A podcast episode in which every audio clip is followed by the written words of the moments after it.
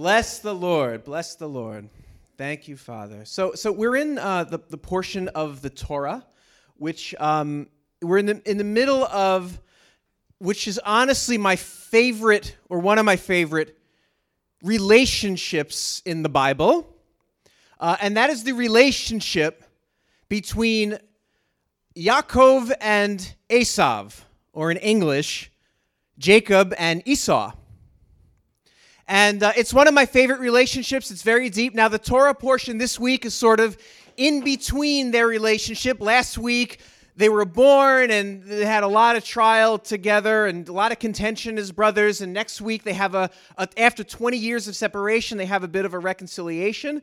Um, but so Jacob and Esau are fraternal twins. Uh, so they were both in the womb at the same time. And their poor mother, Rebecca had a quite a difficult pregnancy um, since the, the, the children, the babies, were fighting even in the womb. So, how many moms have that experience of, of babies actually f- fighting in the womb? So, there was a time that Poor Rebecca realized this and she went to her obstetrician and she said, Doc, I think I have a problem. And he said, What's the problem? And she said, Well, maybe the best way to describe this is to show it to you. So she pulled up her dress or whatever women wore at that time. Togas? No, that's Greek, right? So she pulled it up. Doctor took a look at the belly. And as he was looking, he saw the imprint of a fist. And he goes, Whoa. And he looks again. Then all of a sudden, Esau's face gets slammed into the belly. And he sees the imprint of Esau. Ah! And then, a, and then a, a hand goes and grabs Esau by his little hairs and pulls him back. And then he looks at the belly and he sees a knee. And then like all of a sudden it's Jacob's face. Ugh! And then a headlock. Wah! And he goes, Whoa.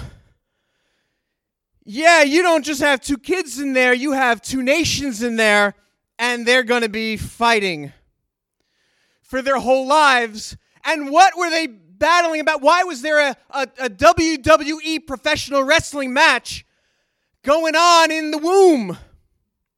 What an odd thing. Well, you know, in, in, they were contending, I believe, for who was going to be born first. Because the blessing, at least according to the tradition, according to the knowledge, you know, of the way things were back then, most certainly according to the limited knowledge of the, our forefathers, our, our patriarchs, the firstborn gets the blessing. So they're duking it out for who's coming out first. Who's going to be? Is it, are we going to be worshiping the God of Abraham, Isaac, and Jacob? Or is it going to be the God of Abraham, Isaac, and Esau?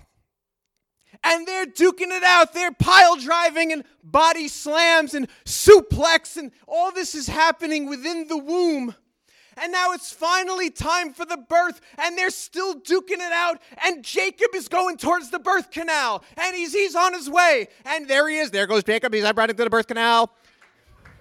Jacob's on his way to the birth canal. There he is. He's up by two lengths and he goes to the birth canal, and, he, and, but then all of a sudden he gets grabbed by Esau in the womb, and Esau pulls him back, and Esau gives him a knee to the head, and Jacob goes flying, and then Esau goes to the birth canal, and he makes a big dive to the birth canal, and then Jacob, in one last effort, runs and dives towards him, but Esau, he was on his way out.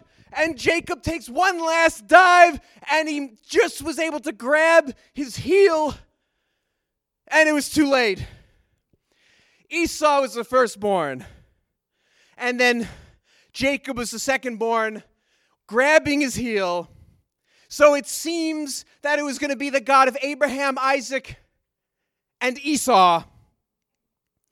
And I believe throughout the life of, of Isaac, that's what he thought because that's the way that's the way the mindset was back then but we realize very quickly that Adonai our Father, He calls who He calls, and it's not necessarily about who we think it's going to be.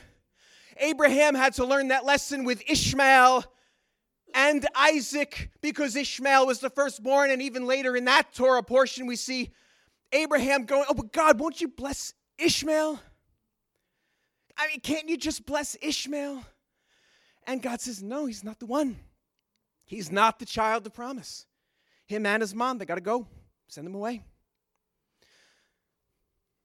So now Esau is born of Isaac and and his wife Rebecca. So they thought it was going to be him, right? He's the firstborn, but God does not. He's not a respecter of persons. He doesn't care who's firstborn, who's secondborn. He's going to call whoever he calls to whatever he calls us to, according to his perfect will. So now we have these two twin brothers, these fraternal twins. We have Jacob and we have Esau.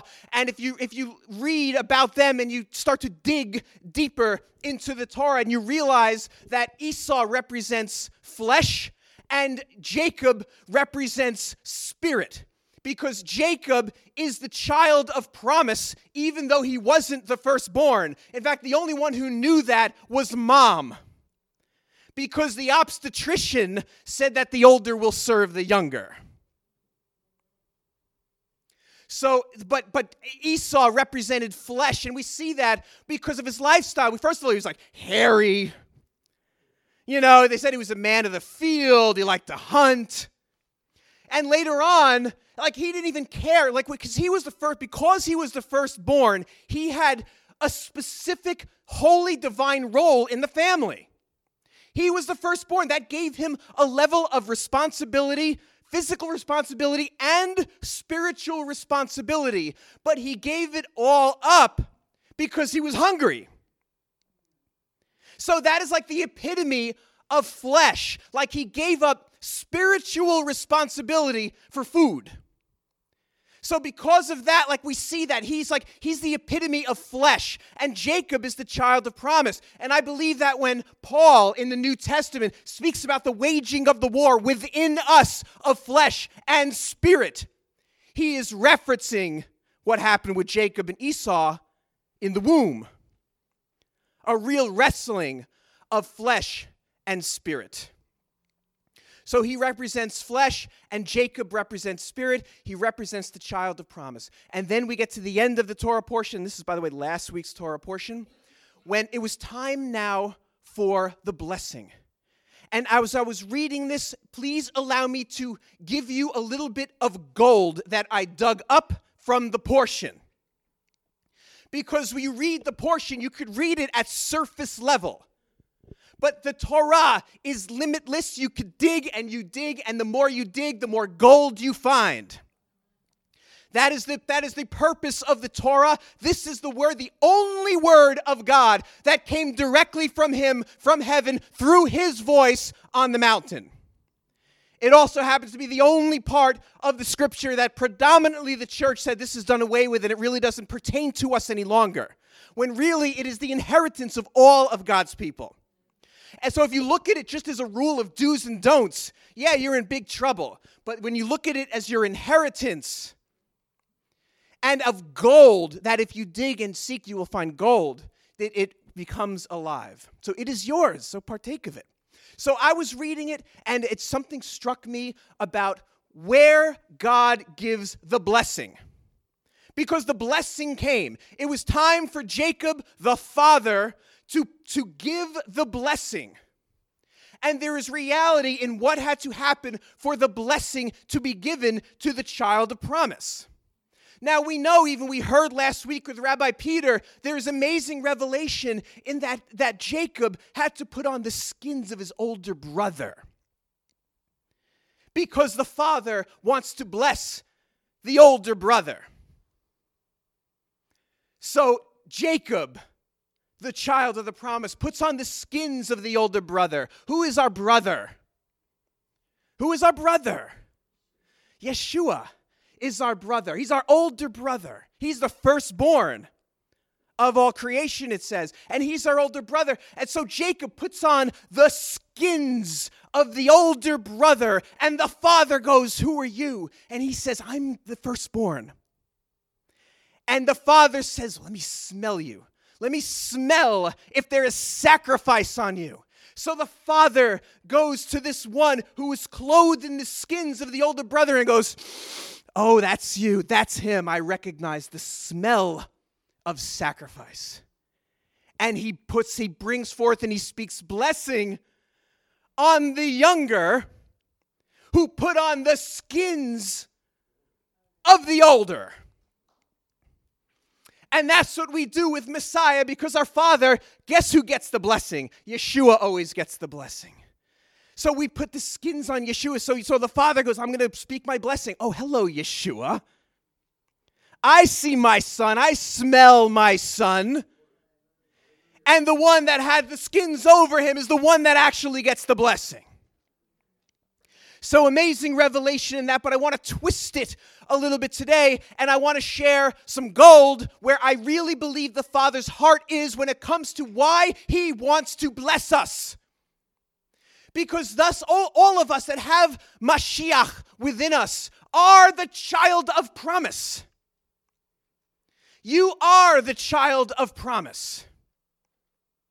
You are the child of promise.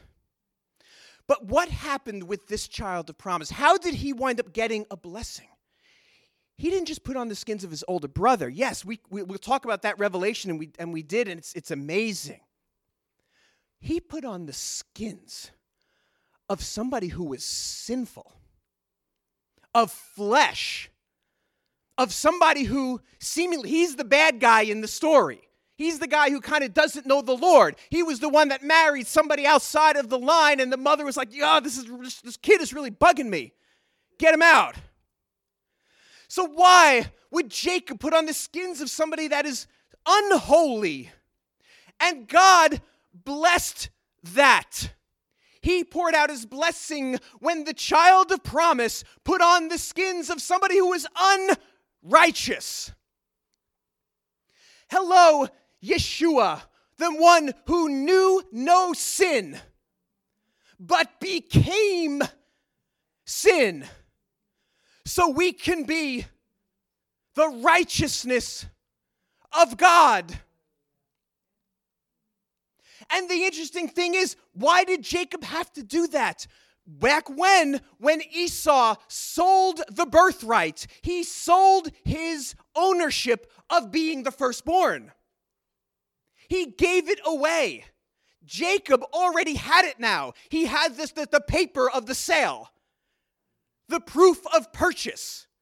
That Esau sold it for some food, for some grub. He had it. So why did he have to go through this whole deception thing?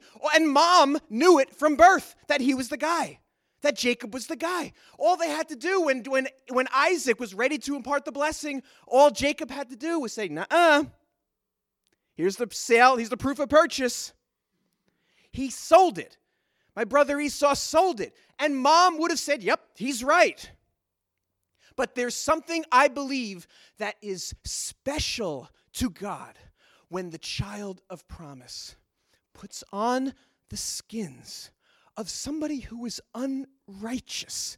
And then God pours out a blessing on that. Now, why would we say, well, I don't want to put my, the skins of the unrighteous, I want to clothe myself in righteousness? Yes, absolutely. But what I am talking about is that Adonai's goal, his passion, is for righteousness to inject itself into unrighteousness because the light that has been put within you by Messiah who lives within you is meant to shine in darkness. Simple minded are those who keep their lights under a bushel. Do you know that a congregation like this, a church like this, is a bushel? Because it already has light. But we are called to have that light shine, to come and inject itself into places where there is no light.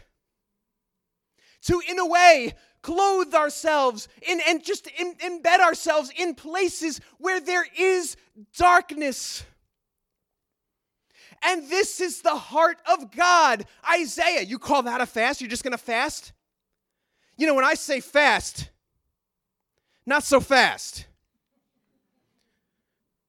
Because you may think I'm just calling a fast so you can be holy, because you could do something. See, that's keeping this like according to the letter. Oh, it says to fast, well, I'm going to fast. You know what God says a fast is? Give food to the hungry.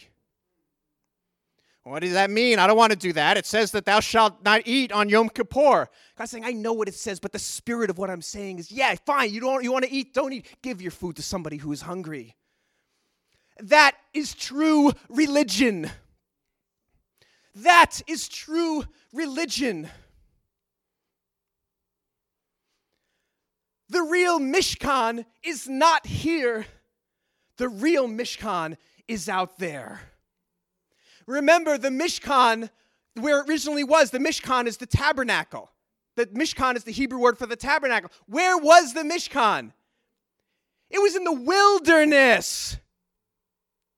So you your calling is to be in the wilderness and to be a light into in a wilderness in a dark experience because the darkness does not affect Yeshua. Yeshua lights up the darkness.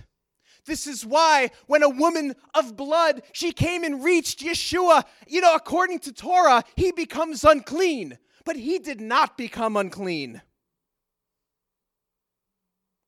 Because darkness can't touch him. And it is the heart and passion of God for the child of promise, not just to receive the blessing, I'm the child of the promise but to embed, to clothe yourself in a way for, with people who don't yet know Him. Do you know sometimes it is so hard, and you probably have, have, have, have had this experience? Sometimes it's hard to talk to people about God.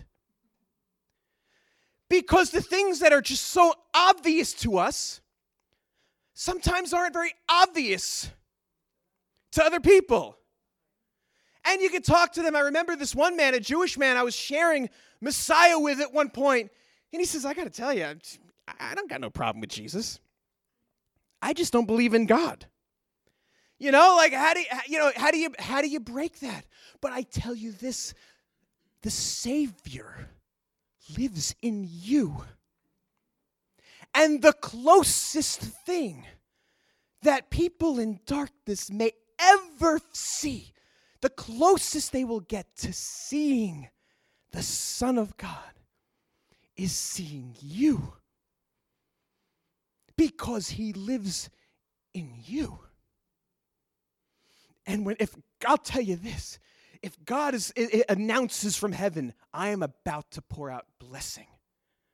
I'm about to pour out blessing on my people. I'm going to the gay pride parade that day. Glory, hallelujah. That's where I'm going to be. That's where I'm going to be because if God is pouring out blessing, maybe that's where He wants you.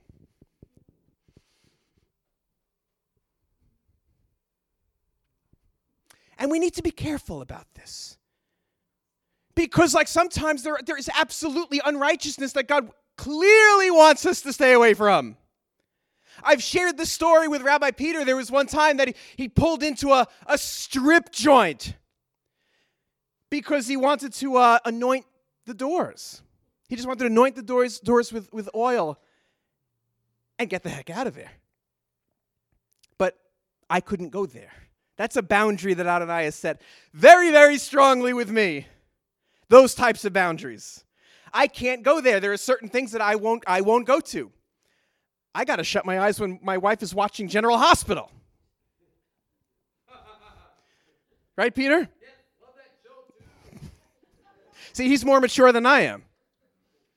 So yeah, so so there are there are things that Adonai will say, no, don't touch, don't touch, don't touch.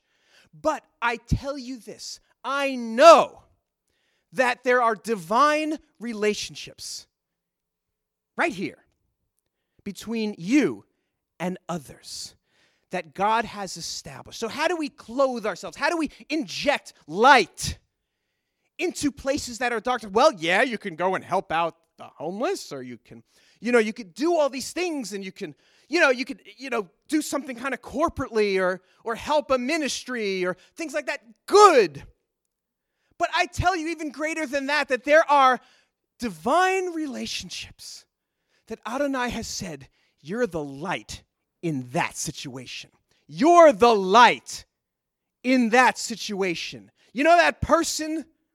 You're the light.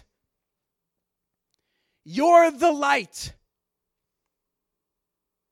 The light that you have fits right into that little socket.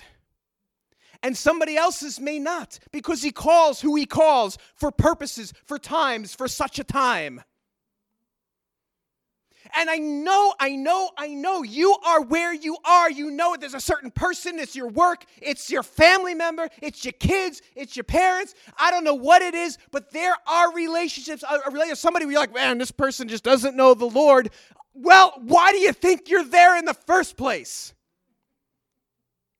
Because the light lives in you. So when Adonai pours a blessing, just go hug the person. Okay, I'm ready for the blessing. Okay, I got it. This is the heart of God to bring the light into places where there is no light. And the great electrician knows right where to put the light bulbs. He knows right where to put it. So you are where you are for a reason to be light, to be salt, to be Him to be Yeshua. Yeshua says, I am the light of the world. And then he goes to his followers You are the light of the world. Which is it? I am. That I am.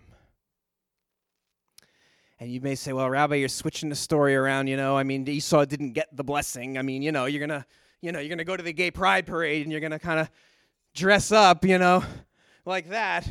You know, the, the, the blessing didn't come to, to Esau when he did it. Well, you know what? Dig into the story. Because if you look at next week's Torah portion, they were away for 20 years. Something happened to Esau. The last we left him, he hated Jacob's guts. He wanted to kill him.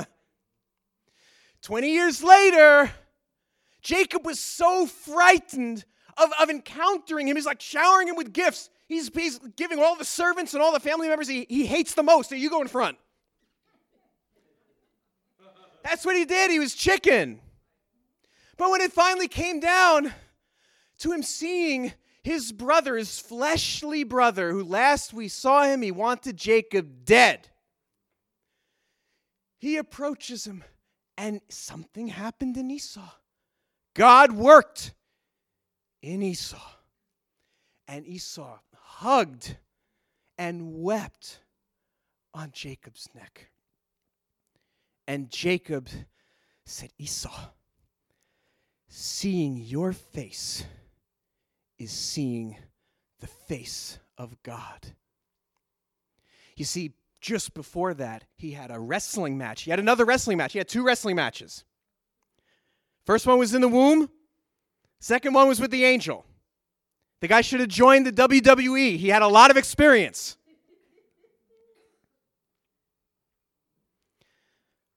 But after the wrestling match, and it was daybreak, and the angel just went, All right, time for me to go. And Jacob says, I'm not leaving until you bless me. And the guy goes, Okay, doink, hits him in the hip. Ah!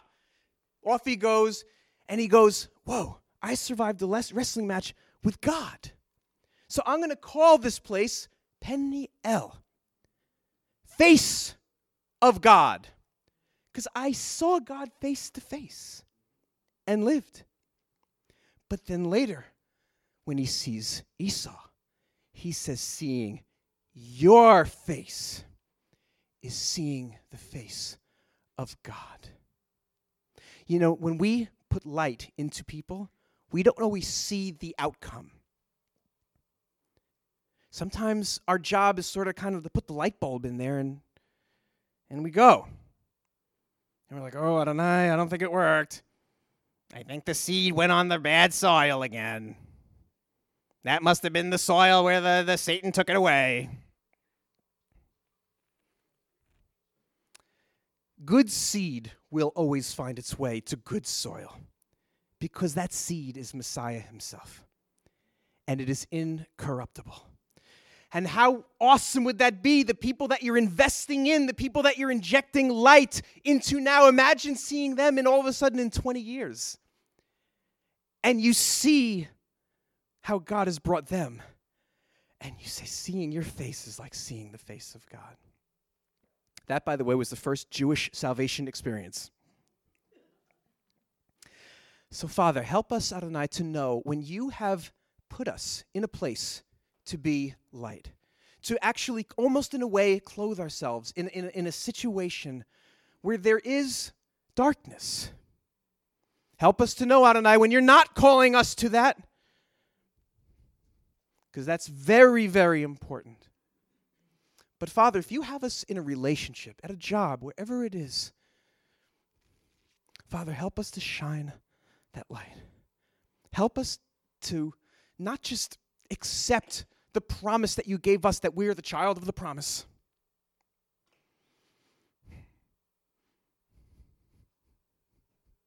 But may the blessing that you've poured out on me, may the blessing go to them. Messiah did everything for me. I need no nothing else. Dayenu.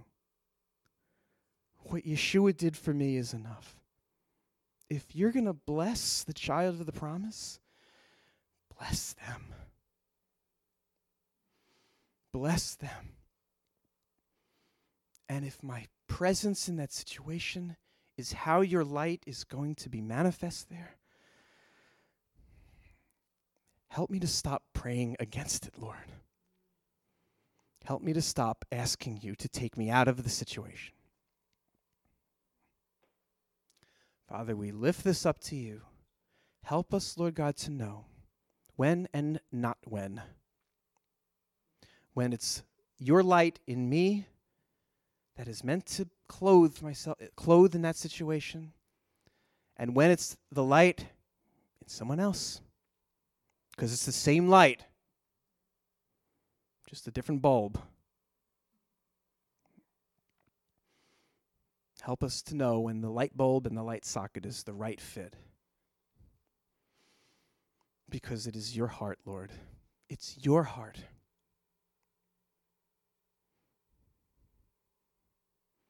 To shine where there is no light, and for that darkness to be conquered. Thank you, Adonai. In Yeshua's name, Amen.